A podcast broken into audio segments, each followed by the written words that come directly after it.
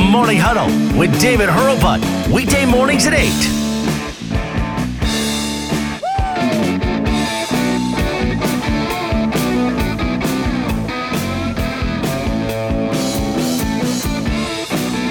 Eight thirty in the morning,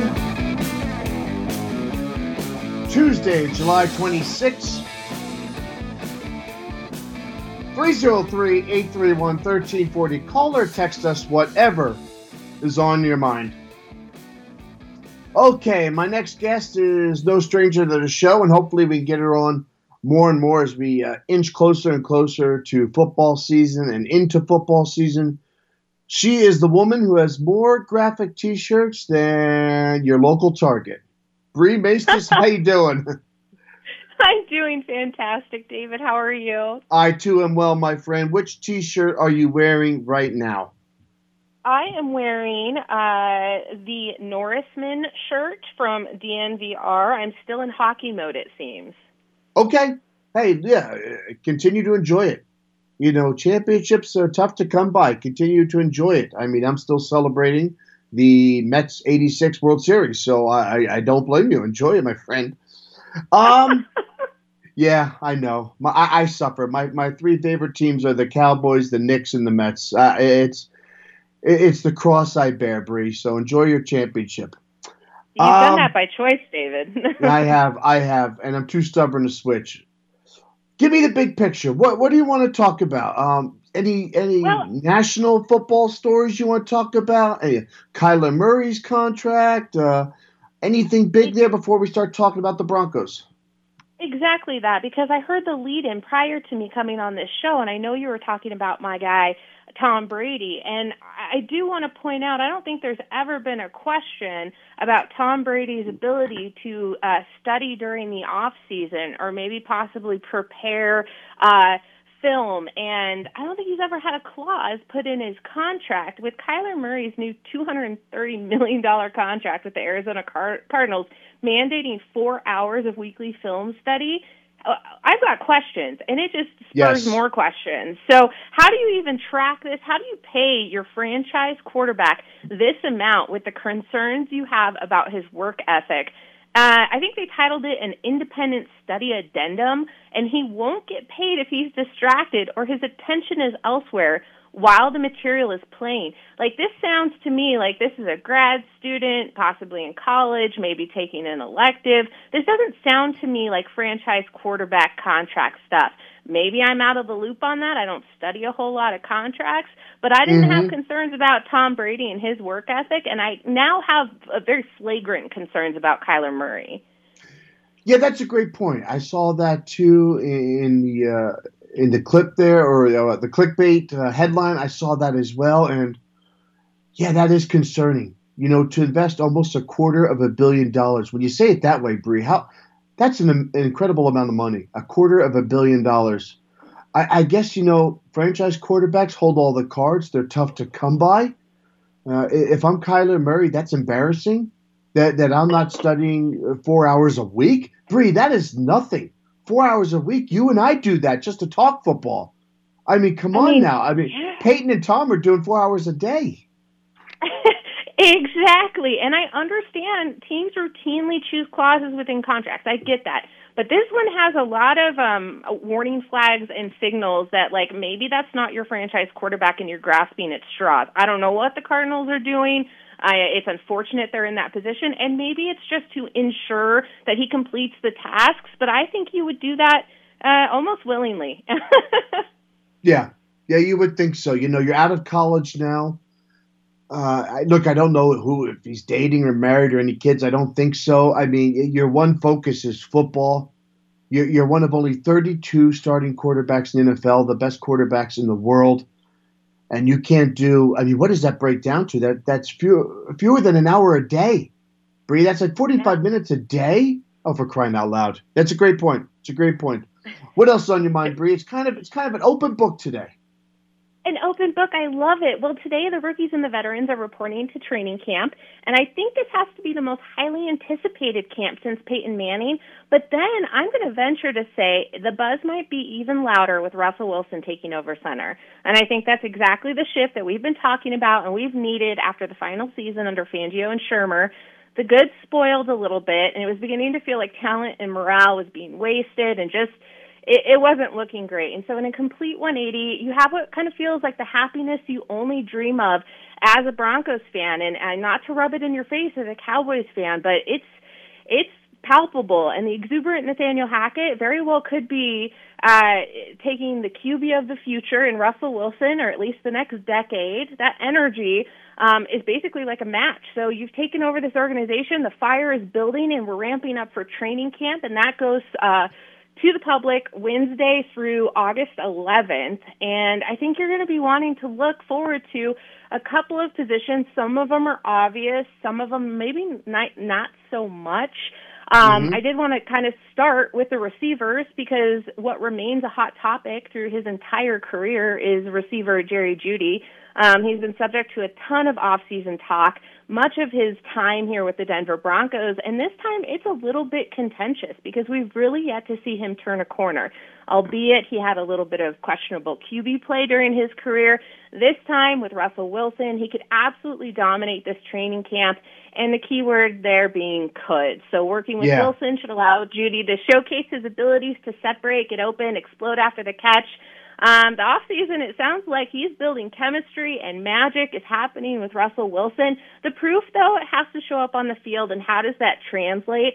I'd also like to say Sutton, Patrick, Jeudy, and Cam, uh, Hamler all stand to shine during training camp this season. It's kind of the dawn of a new era, and they seem hungry to flaunt their stuff. Bri, if they're both, and we're talking with Bri Maestas, and uh, before she signs off, we'll get all her information where you can listen to her, follow her, etc. But Bri, if they're both 110% healthy and have a healthy Russell Wilson throwing to them, who has the higher ceiling, Jerry Jeudy or Courtland Sutton?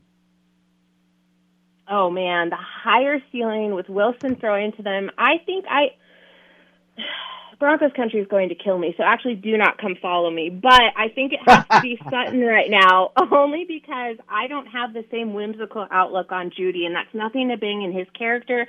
I just think it hasn't been there, and so in order for my chips to be pushed all in, I don't want to take that heavy risk right now, although the reward may be greater. I'm going to go with Courtland Sutton this season, standing out just just because he's had that uh, consistency. Although they've both been plagued with injury, so I guess that's the caveat. If there's health there, then I'm going uh, I'm going Courtland Sutton. But Jerry Jeudy could be that much bigger payoff and reward that we've all been looking for in Broncos country.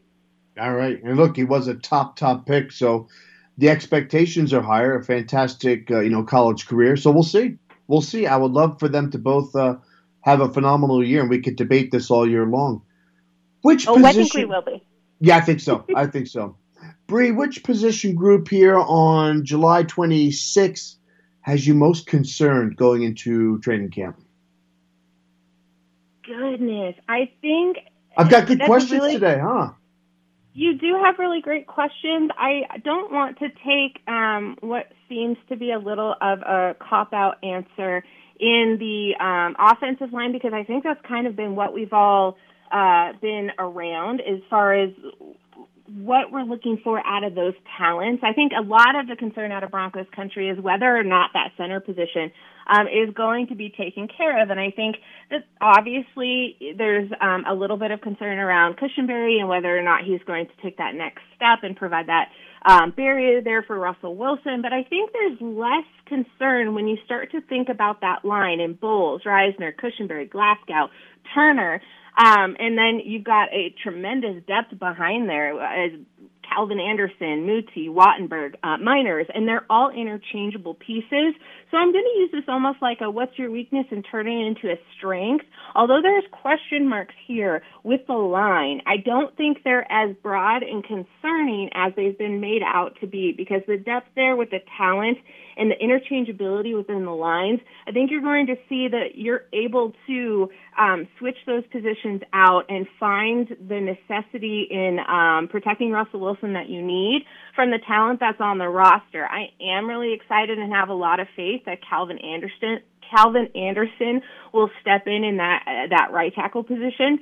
Um, and I don't have a whole lot of concerns outside of how it's going to look, and we won't be able to see how that plays out until well into preseason and into the regular season. Bri, I asked your partner in crime, Zach Seegers, this question yesterday, so I'll uh, pose it to you as well. Give me a player or two you're very curious about entering this training camp and you're going to keep an extra eye on. Maybe not the obvious ones like a Russell Wilson or like a Jeudy, we said, but are there one or two players you're just like, yeah, let's keep an eye on this cat during training camp? Absolutely. I think the number one on my list is paying close attention to Montrell Washington, who was the Broncos' 162nd pick of the draft.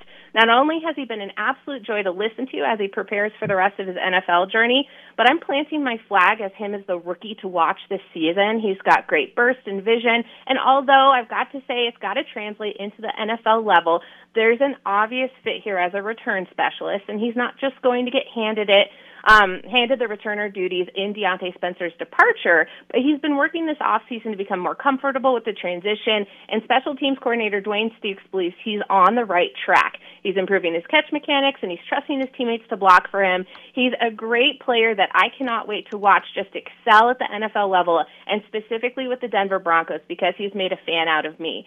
The second one was probably going to reflect a little bit of what Zach Seegers has taught me. Last year, we were watching Caden Sterns entering his rookie season with the Denver Broncos. Now, with his second season upon us, I expect to see increased playing time for Sterns.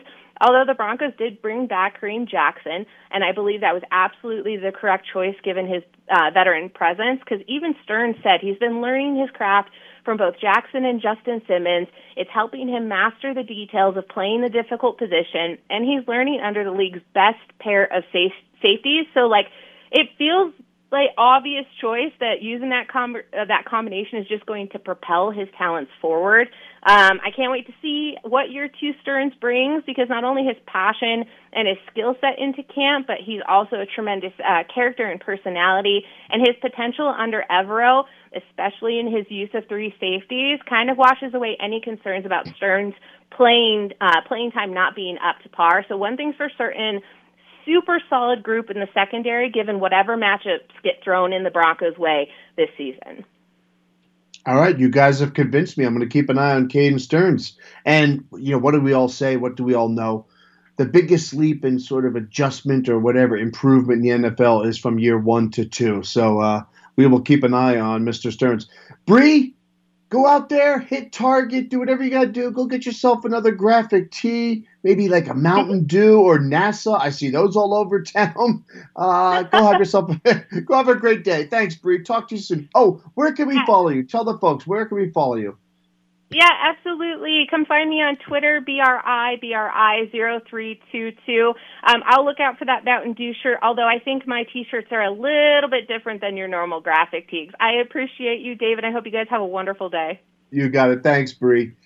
8.43 in the morning, in the morning, in the morning, where am I from? Uh, the South in the morning. Come on back, folks. One more segment to go. Mile High Sports.